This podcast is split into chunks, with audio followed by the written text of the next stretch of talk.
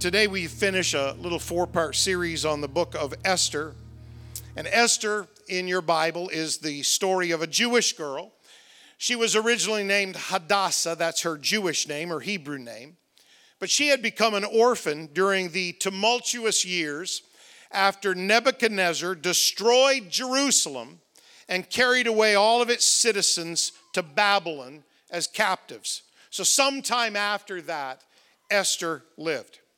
Persia has now become the dominant world empire, and Esther has been raised without parents. She's an orphan, raised without parents in that foreign land. She has kept her Jewish identity a secret all this time, and she's raised by her cousin Mordecai, who really functions more as an uncle to her. You know the story of Esther. You've heard it since you were in Sunday school. Eventually, she's chosen by King Ahasuerus out of hundreds of young women, and she replaces the rebellious Queen Vashti. And amazing enough, this orphan girl, this Jewish orphan girl, moves into the palace in Shushan, the capital of the empire. So the book of Esther is the story of one very courageous young woman who risks her life to save her people from certain annihilation. The events of the book of Esther gave rise to a feast day, a festival that the Jews still celebrate today. It's called the Feast of Purim. They've celebrated it ever since. The word pur means lots, it's like rolling the dice. And the feast got its name from that because Haman, their enemy, had rolled the dice, so to speak. He had cast lots to determine what day the Jews would be slaughtered. He hated the Jews, and he especially hated Mordecai. And so, through deceitful manipulation, Haman was able to get the king's permission to issue a decree of destruction in the king's name. And when that happened, it couldn't be changed. Because the law of the Medes and the Persians said, if the king ever passes a law, that's it. It's over. It cannot be changed. So the Jews would be robbed and slain in just a few months, and there was nothing anybody could do about it except Esther, who sat in the palace of the king.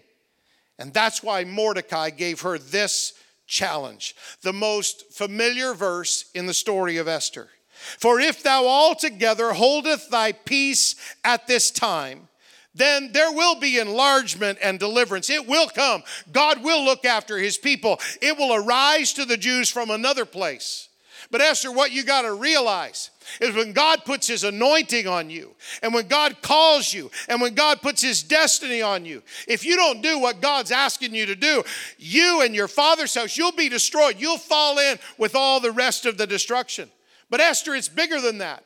It's better than that. Who knows whether you are come to the kingdom for such a time as this? Who knows whether God has raised you up at this time, in this way, in this place to do his will?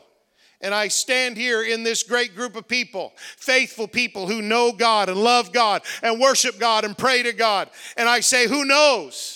Whether you have been brought to the kingdom, to our world, to this crazy time in Earth's history, to this pandemic time. Who knows whether you have been brought to the kingdom at this particular moment for a precise reason to bring about powerful results? Because here's what I know there's a lot of people scared right now. There's a lot of governments that are floundering right now trying to deal with a worldwide pandemic. Here's what I know there are a whole lot of people that have been talking about the end of the world and the end of time. And I wonder if that old preacher, way back in my memory, when he talked about the coming of the Lord, I wonder if this has something to do with it. It's time for the people of God who have a word from God to share that word from God.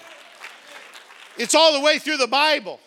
God uses individuals. Abraham, he became the father of the entire Jewish nation. Joseph saved that nation and the whole world of his day from starvation. Moses led that nation out of captivity when they were slaves in Egypt. Joshua led that nation into a land that God had promised them. Gideon delivered that nation when they were scared to death. He delivered them from enemy attacks. Samuel girded that nation spiritually, guided them, and kept the enemy at bay all the days of his life because he was a powerful prophet and not one of his words ever fell to the ground unanswered by God. David led that nation and they established their capital in Jerusalem. Solomon led that nation and they built God a glorious temple in Jerusalem. And then years later, after the enemy had made his boast and launched another attack, it was this young lady named Esther, just one person who saved that nation from certain annihilation. Now, the book of Esther that we read in your Bible, it's bookended by two great feasts. And we know, of course, that the feast at the end of the book of Esther, that's the feast of Purim, because that's what the whole book is leading us to that feast of great victory. The feast at the beginning of the book, you see it right in chapter one, it was held by King Ahasuerus to impress his subjects. It was kind of his version of Facebook. He wanted to show them everything that he was. Here's my vacation. Yeah, here's the restaurant meal I had. It was sort of like that. The feast at the beginning was King Ahasuerus just saying, Look at me, look at me, look at me. So it's very much like Facebook. So, um, I'm sorry, cheap shot, I know. For 180 days, he displayed the wealth of his kingdom before all of his subjects. And then for seven more days, he held an elaborate party for his nobles at his palace. And it was during that feast, the feast that opens the book of Esther, it was during that feast that King Queen Vashti was banished forever, and the search for a new queen began across Persia. Now, I want you to follow me closely for just a couple minutes, and then you can go back to whatever you're doing. Some historians speculate that the reason this feast was held was because the king was planning an invasion of Greece with his nobles. Since the time frame for the book of Esther is not given in scripture we don't know exactly when these events occurred there's no time frame given so some historians they identify king ahasuerus with uh, king xerxes from history and so that would place his reign around 485 to 465 BC. And those war councils may indeed have happened during this very lengthy six month long party. They may have. However, there is a collection of ancient rabbinical writing. It's been assembled in modern days, but the writings are ancient.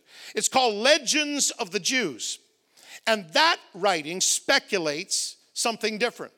That Ahasuerus actually lived much earlier than that, and he was actually celebrating something totally different. He wasn't just getting everybody together to plan a war council, he was doing something a little different.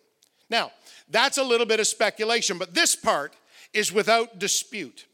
One of the reasons that Ahasuerus was such a wealthy king is that many years before, King Nebuchadnezzar had conquered the kingdom of Judah, and he had carried away all their wealth and so many of their people into Babylon.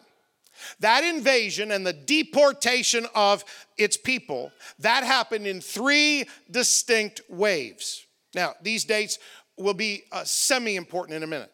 In 605 BC, so about 600 years before Jesus was born, in 605 BC, the kingdom of Judah was invaded by Nebuchadnezzar and many of the young men were taken, including Daniel and his three friends. That's how they ended up in Babylon. Then in 597 BC, the capital city of Jerusalem was invaded, and many more were taken and made slaves in Babylon. And then the fateful year. In 586 BC, the city of Jerusalem fell to Nebuchadnezzar. The beautiful temple of Solomon was destroyed, and all of its treasures confiscated and taken to Babylon. The Bible specifically says in Second Chronicles that Nebuchadnezzar also carried the vessels of the house of the Lord to Babylon, and he put them, imagine, those holy vessels dedicated to the one true God, he put them in his temple at Babylon. Now, time passes, and later, the Babylonian Empire falls to the Medo Persian Empire. And so all those treasures of the Jewish temple, they passed from the Babylonian Empire to the Medo Persian Empire, and they became the property of its rulers. And eventually, one of the rulers of the Medo Persian Empire was King Ahasuerus of the book of Esther. So he was wealthy because of inherited wealth. The rabbinical writings, they propose that Ahasuerus held this massive feast, six months long, to open the book of Esther. He held that, that feast in the third year of his reign. We know that from Esther 1, verse 3. But the rabbinical writings say that he held this feast not so much to plan a war council, that may have happened, but he was celebrating 70 years since the beginning of Nebuchadnezzar's reign. Now, Nebuchadnezzar, he's dead and gone. Even his empire has crumbled and passed to the Medo Persians, but Ahasuerus wouldn't have any wealth. He wouldn't have any throne. He wouldn't have any position if it hadn't been for Nebuchadnezzar way back when. So the, the rabbinical writings suggest that he's holding this feast to celebrate 70 years from the time Nebuchadnezzar took the throne. He's honoring the one who invaded Judah, who conquered Jerusalem, who destroyed the temple, and who had thus given Babylon and then Medo Persia all this wealth in their proposed timeline, at the time the book of Esther happens, at the time Ahasuerus is king, at the time Esther lives, the temple is still laying in ruins back in Jerusalem. And the Jews are still living hand to mouth in the land that Nebuchadnezzar had deported them to, which is now controlled by Medo Persia. I know that's a lot of history. Therefore, here's the point as far as Ahasuerus is concerned, here's what he's celebrating. There was a well known promise from a well known Jewish prophet named Jeremiah. And Jeremiah had said, Thus saith the Lord. After 70 years are accomplished at Babylon, I will visit you and I will perform my good word toward you in causing you to return to this place, i.e., Jerusalem. Now, Jeremiah had spoken that word. And so Nebuchadnezzar, uh, he ruled uh, for 70, uh, it was 70 years past in, in, the, in the, the rear view mirror from when he had taken the throne. So Ahasuerus is celebrating that this man, Nebuchadnezzar, who came to power 70 years previous, he's celebrating.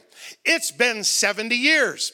God hasn't shown up for the Jews. The Jews are still my slaves and my servants and my subjects. And so that promise from that old Jewish prophet, it can't possibly be true. So we're going to have a big six month long party to celebrate that Nebuchadnezzar came to power 70 years ago. And so the word of God cannot be true. The promise of God expired and Jeremiah, the famous prophet, was wrong. They tell us in the rabbinical writings that among the treasures that Ahasuerus displayed during that wild party of Esther chapter 1, some of the treasures that he displayed during that feast were actually the sacred vessels that he had taken from the temple in Jerusalem. And some of those vessels they were desecrated over and over and over again as the guests used sacred vessels from the Jewish temple to drink wine and commit all kinds of sin during that feast. They tell us that Ahasuerus even hired Egyptian craftsmen. And he said, I want you to build me a replica of the throne that King Solomon once sat on. And they say in history they built him quite a poor replica, but he still sat on it and tried to say, I've usurped Solomon and David and Isaiah and Jeremiah. He arrogantly defied the God of the Jews and he mocked the promise that said, In 70 years you'll go back. He said, Nebuchadnezzar came to power 70 years ago and you're still not back. So the promise is dead, the prophets are gone, and you have no hope. And I'm mocking your God. However, Ahasuerus' calculations were wrong. He obviously didn't pass math. God wasn't thinking about 70 years since Nebuchadnezzar came to the throne of Babylon. Big whoop, who cares? God wasn't thinking about an insignificant pagan king. God was thinking about the destiny of his people. So if you study a little further, you'll find this, and I'm sorry for all the dates, but we'll get through it in about a paragraph. Assyria fell to Babylon in 609, giving Nebuchadnezzar his throne, 609 BC. Babylon fell to Medo Persia in 539 BC, exactly 70 years. God's promise hadn't expired, but God had given the Babylonian Empire an expiry date. Babylon lasted for 70 years, not Nebuchadnezzar, Babylon. Nebuchadnezzar of Babylon first invaded Judah four years after he took the throne in 605 BC. And after Cyrus of Persia gave permission for the Jews to return in 539 BC, they laid the foundation of the temple in 536 BC. Just so your head doesn't spin, let me tell you, that was exactly 70 years. The temple was destroyed in 586 BC. The rebuilt temple was dedicated after 20 years of construction in 516 BC.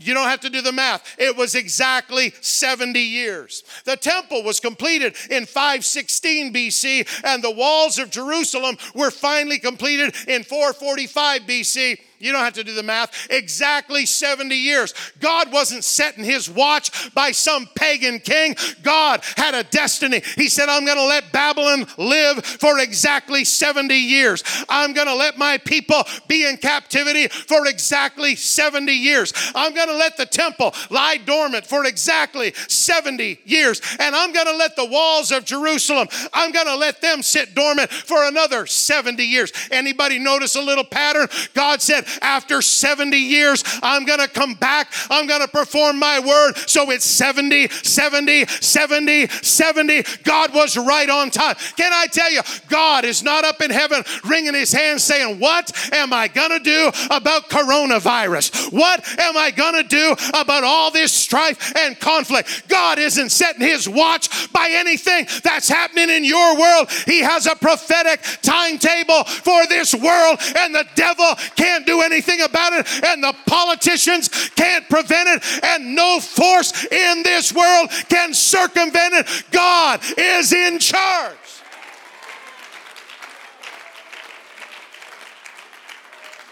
I know if you struggle with math, I just kind of messed up your head, but I'm done.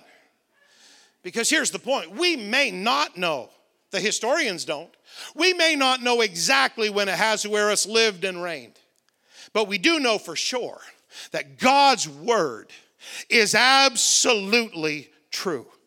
King Ahasuerus could not have anticipated that one of his successors, who would eventually sit on the throne of the Medo Persian Empire, a pagan ruler named Cyrus, can you imagine? Ahasuerus could not have comprehended that one day, this is the king who mocks the Jews and mocks the temple and mocks the Jewish prophets. But one day, one of his successors would actually be the one to fulfill God's promise and fulfill Jeremiah's prophecy.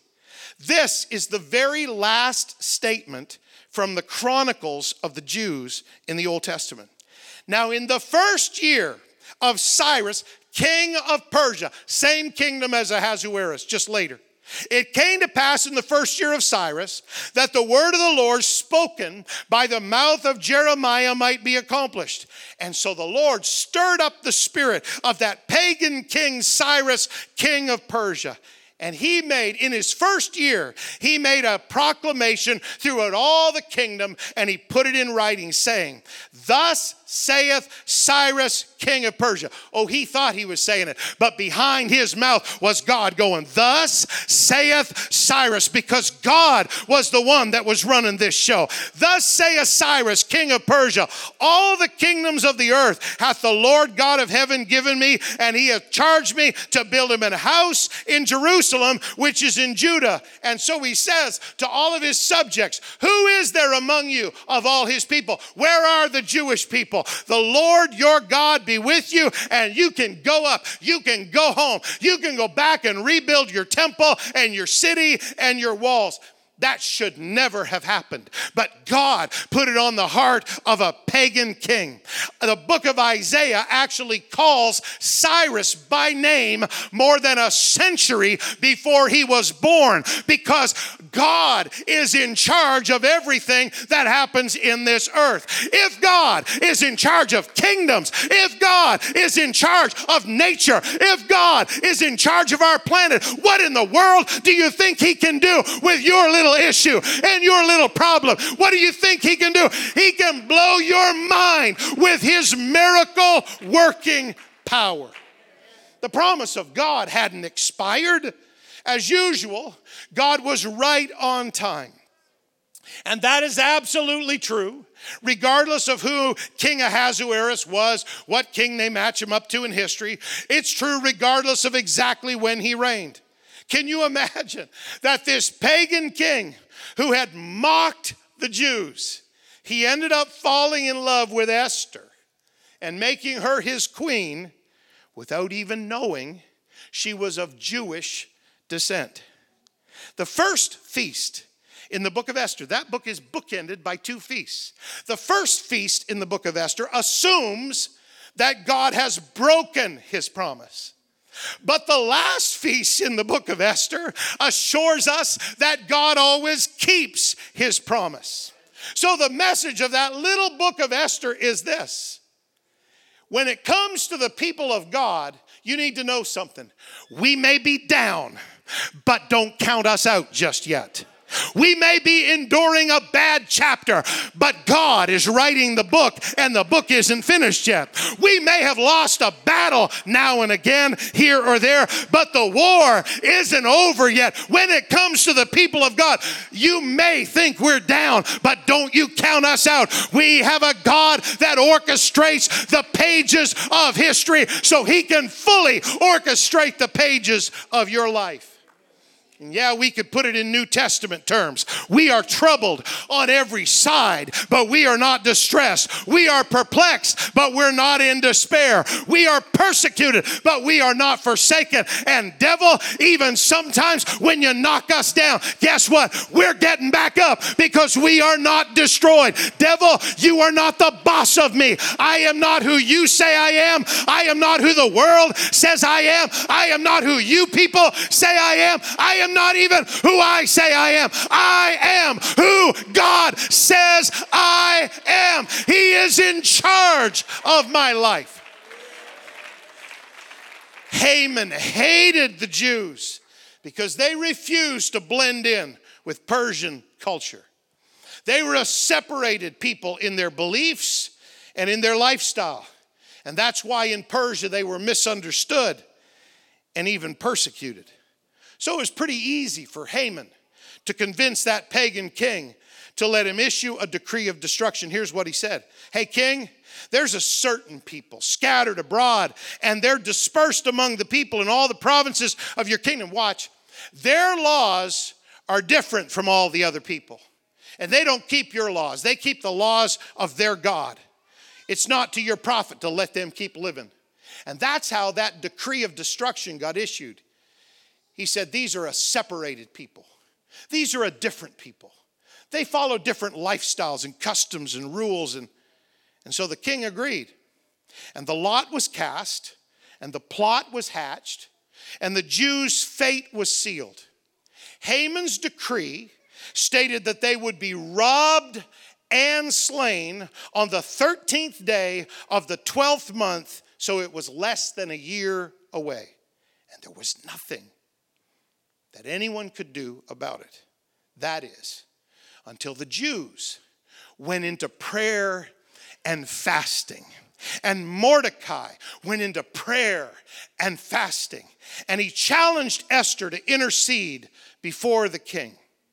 Haman's decree was that the Jews would be destroyed in just 11 months. That was his boast. That was his brag. That was his plan. That was his decree.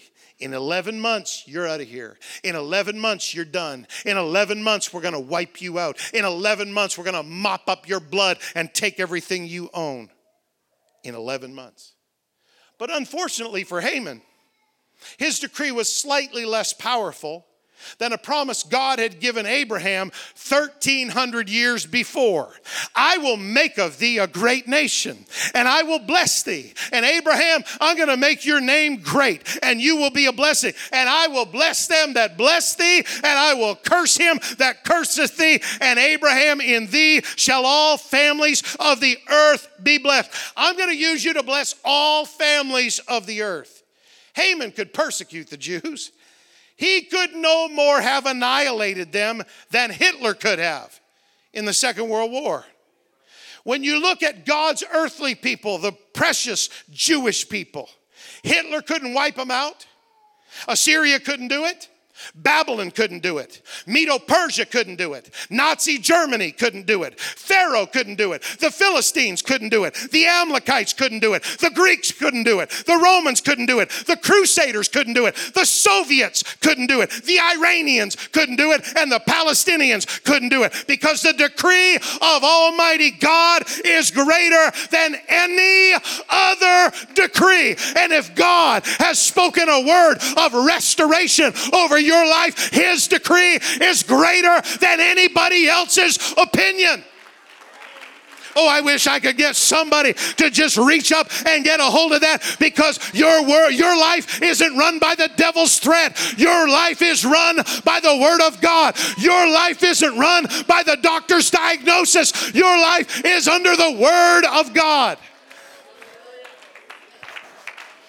Yeah. Oh, yes. You know this story. Haman ended up being hanged on the gallows he had built for Mordecai because God takes what the enemy meant for evil and he turns it around for good. God takes what the enemy thought would destroy you and he turns it around and he uses it to strengthen you. And so Mordecai ends up getting a little promotion. He actually ends up being appointed to fill Haman's place in the palace. There are two feasts in the Bible that occur in the New Testament, not in the Old Testament.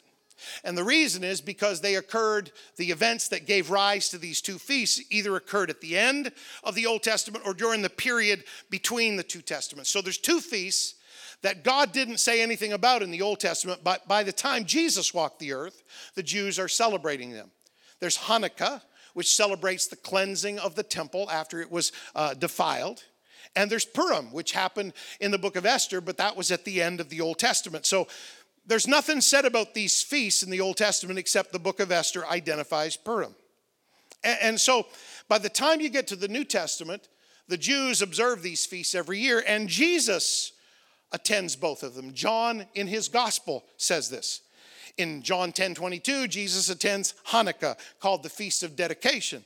And in John 5 and 1, he attends the Feast of Purim. It's not named in that verse, but because of the calculations of what days the feasts are on and what year roughly this is, there was a 10 year span when uh, the Feast of Purim was the only feast that occurred on a Sabbath. And the Bible specifically says it was a Sabbath when Jesus went up to this feast of the Jews. So, undoubtedly, Jesus is going to the temple on the Feast of Purim. And it's on that Feast of Purim that Jesus healed a paralyzed man at the pool of Bethesda. Just like the Jews in Persia were paralyzed by fear, this anonymous man at the pool, he's paralyzed physically in his body. And he has been paralyzed for 38 long years. He has spent all of that time just waiting for the angel to come down and trouble the waters, just waiting for somebody else to pick him up and put him in the pool so he can get his miracle. He is just like the Jews in Persia who are hoping for some supernatural occurrence, or they're hoping for someone else to step in and step up and deliver them from the decree of death. Listen to me. But God doesn't move until somebody moves. And that somebody is Esther. As soon as Esther starts moving, God starts moving standing at that pool in John chapter 5, Jesus cuts through all the excuses of that paralyzed man with just one question. He said, Wilt thou be made whole? Here's Jesus' question How much do you want things to change? Are you really willing to do what it takes? Are you willing to try to get up, or do you just want to keep laying there and feeling sorry for yourself? That's a question that should rock your world and rock my world because sometimes we really enjoy complaining and getting sympathy from other people. And we don't even bother to pray. We just want everybody to feel sorry for us when they pray. If you've ever asked anybody else to please pray for something you're not even praying for, grow up. You have this avenue open. You can talk to Jesus about anything. Stop looking to everybody else for sympathy. Oh, please pray for me. Oh, please feel sorry for me. Oh, please talk to me. Oh, I want to. Have you ever made the mistake of saying to somebody, How are you? And it takes a half an hour because they have their doctor's reports and their x rays all tucked in their purse. And they just keep pulling them out. Well, this happened and this happened. Do you understand? Jesus might be saying to somebody, How much do you want to get better? Would you like to be whole, or are you kind of used to your existence as it is? Are, you just kind of making excuses as to why you're not doing very good, or you're not serving God, or you don't have joy, or you can't smile, or there's a lot of people that lay on their excuses. And this man has been laying beside that pool for 38 years. And Jesus cuts to the chase. He said, Hey, you really want to get well? Will you be made whole? Now, thankfully, way back in the book of Esther, Esther was willing to accept Mordecai's challenge. And Esther wanted things to change enough to do something radical about it. She said, Okay, Mordecai, you go and gather together all the Jews that are present here in the capital city of Shushan, and you fast for me, and you don't eat or drink three days, night or day. And I and my maidens, we're going to fast likewise. And then I'm going to dare to break the law of the Persian Empire. Nobody can just walk in unannounced to the king unless he calls for them. But I'm going to break the law. I will go in under the king. It is not according to the law, but here's my determination I would rather trust in my God than trust in that king. I would rather trust in my God than trust in my good luck. I would rather trust in my God than trust in my personality and my gifts. So if I perish, I guess I perish, but I am going in because I am going to do something about this situation. I refuse to sit here. I refuse to lay here. I refuse to die in my problem. I refuse. I am going in to see the King. I wish somebody could get a hold of it on a beautiful Sunday and just say, I am going to see the King. If it kills me, I'm going to get to Jesus. If people don't understand me, I'm going to get to Jesus. If everybody mocks me, I'm going to go after Jesus. So Esther accepts the challenge, and Haman meets his doom, and they all live happily ever after. Well, not quite. Because there's still this little thing called the law of the Medes and the Persians to deal with. You see, when the king made a decree, it was final because it was the word of the king. It could not be changed. So even though they prayed and fasted and God answered, and Esther went into the king and he was willing, and Haman met his doom through Esther's uh, doing, even though that all happened, the law that the Jews are going to be robbed and killed in 11 months, the clock's ticking down, and that law cannot be changed. And the Jews still have lots of enemies in the kingdom who want to destroy them. And so they still have a battle to fight looming in front of them. And that's when Mordecai steps in one more time. And through the genius of Mordecai, they can't change the law, but he issues in the king's name a counter decree. And that counter decree was given and entered also into the law of the Medes and the Persians. So now you have two laws that kind of contradict each other. The new law that says the Jews can stand and defend themselves, the new law, it can't nullify the previous decree of death, but it can override the old law with a new and greater decree of life. So here's what Mordecai did. Hey, fellow Jewish citizens, there's still going to be enemies, there's still going to be battles to fight, but the new law says that even when the enemy comes against you to destroy you, the new law says now you can stand up and fight, now you can defend your family, now you can defend your property. And by the way, you have the word of the king on your side. Mordecai wrote that decree in the king's name, he sealed it with the king's ring and he sent it by letters on horseback and camels and mules. And he sent that everywhere in the kingdom. And the king granted the Jews that were in every city you can gather yourself together, you can stand for your life. And if anybody comes against you, you can knock them down. If anybody tries to destroy you, you can destroy them and slay them and cause to perish. Anybody that would assault you, and you can take their stuff their spoil and have it for your own. And so the 13th day of the 12th month arrives. But something has changed. The Jews are ready.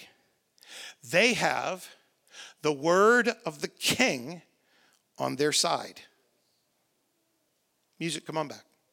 Not only did they save their lives and their families and their property, but they won a decisive victory over all their enemies. The Bible tells us in the book of Esther that 75,000 men who wanted to annihilate the Jews, 75,000 of them were killed in that battle on one day, including the 10 sons of Haman and this is amazing. Even some of their former enemies said, We don't want to be on that team.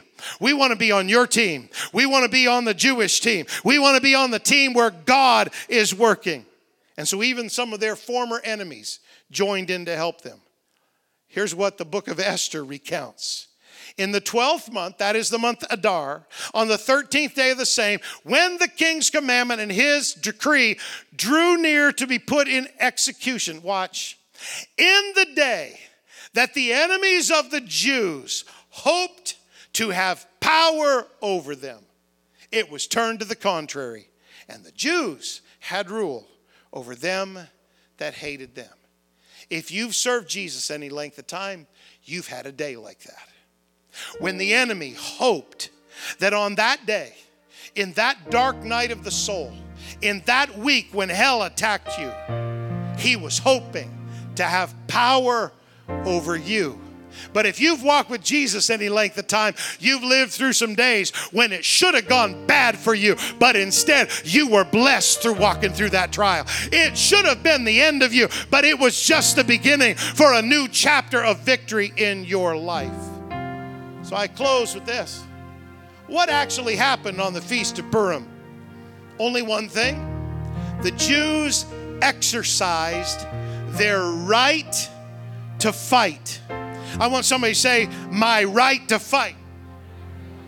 You have a right to fight. How did they win?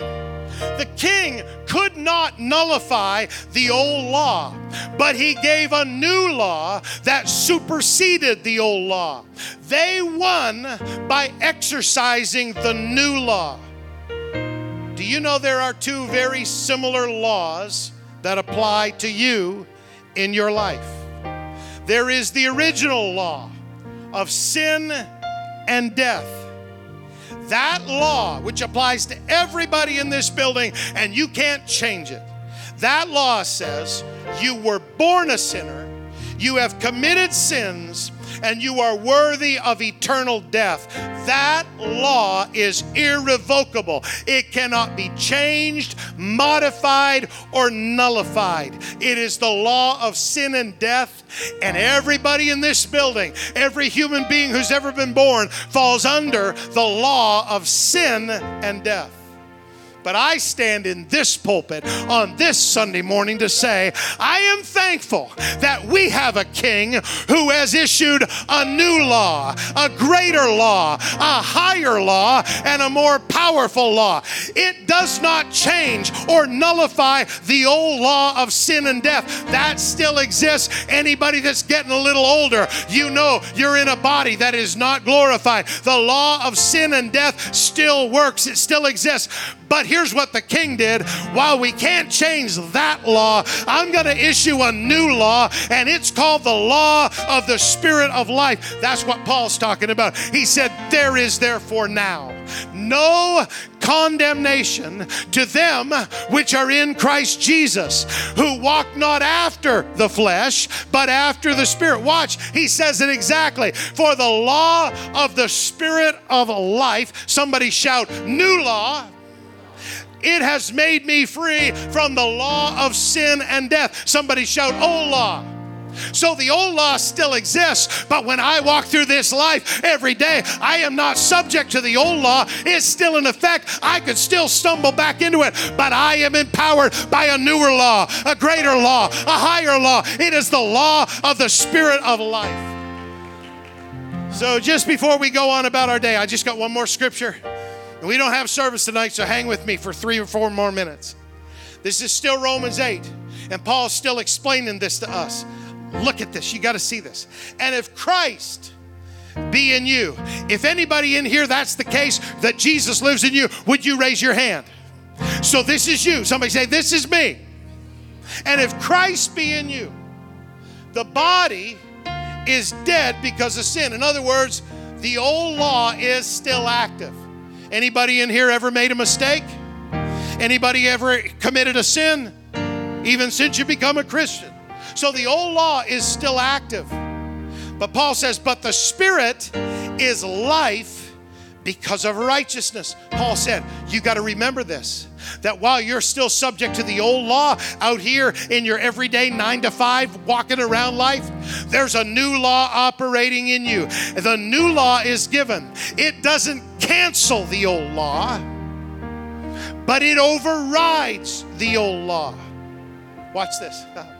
But if the spirit of him that raised up Jesus from the dead dwell in you, if you've got the Holy Ghost, he that raised up Christ from the dead shall also quicken your mortal bodies by his Spirit that dwelleth in you. What are you trying to say, Paul? I'm trying to say this. You've got the king on your side. Your life isn't governed by the word of the world or the threat of the devil. Your life is governed by the word of God. You've got the king on your side. There's a new life coursing through you, there's a new existence and a new power in you, and you are governed by the word of the king.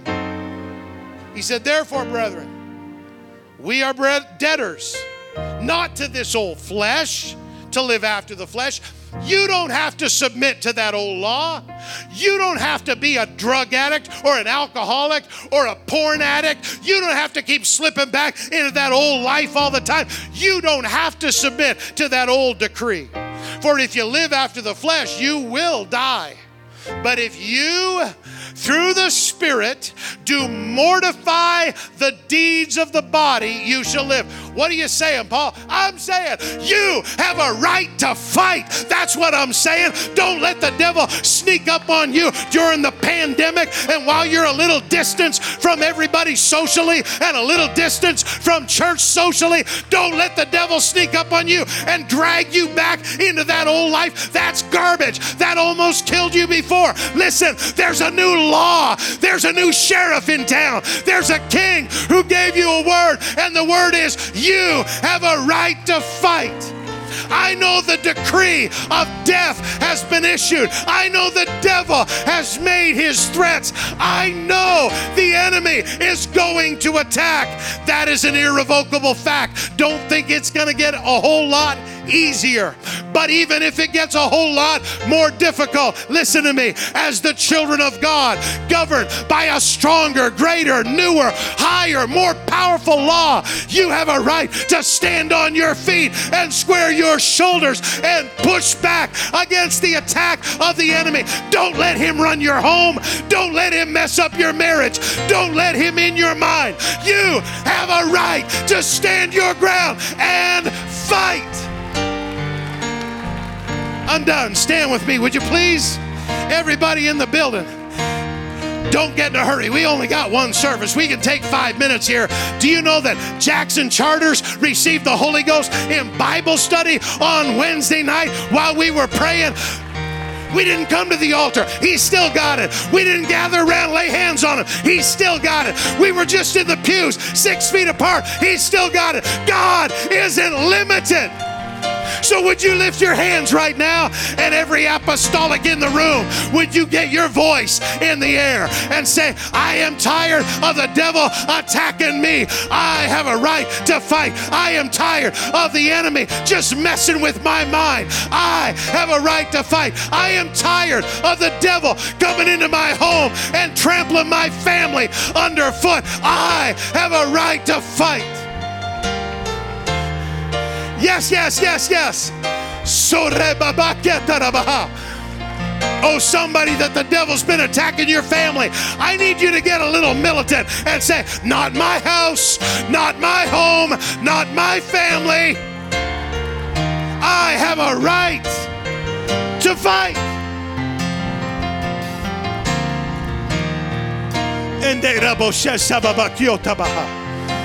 Jesus, I pray over your people.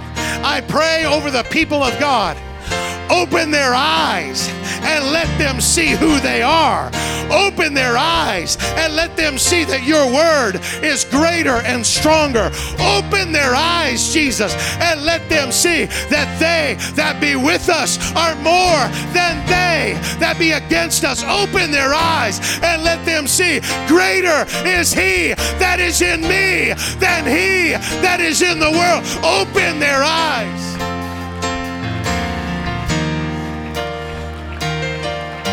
Jesus, it's been kind of tickling around the edges of so many of us over the last few weeks. So we dare to voice it. Jesus, it's tumultuous times, terrifying times, treacherous times. Call us to war, Jesus. I'm not talking about a physical battle with physical weapons. I'm talking about call your people to war. There are intercessors in this church that the devil fears. But because of four plus months of being just kind of awkwardly distanced, and we can't do church like we used to before this hit in March they're just kind of sidelined. God, call them back. Call them back from the reserves to the front lines. Call them back from inactivity to high activity. Jesus, let a let the word of God be in their mouth. Let praises be in their mouth. Let your word and your promise be in their mouth. And call them to war. Call them to war because we need a word from you. We need the word of the king. I know I'm not probably not praying over everybody, but I'm praying over somebody. Could I just get you to lift your hands and say, Jesus, I want to be like Esther. Jesus, I want to be like Joseph. Jesus, I want to be like David. I want to serve your purpose in my generation. Listen to me. God is calling somebody to war in the prayer room. God is calling somebody to war in the secret place because that changes everything. Yes, yes, yes, yes, yes.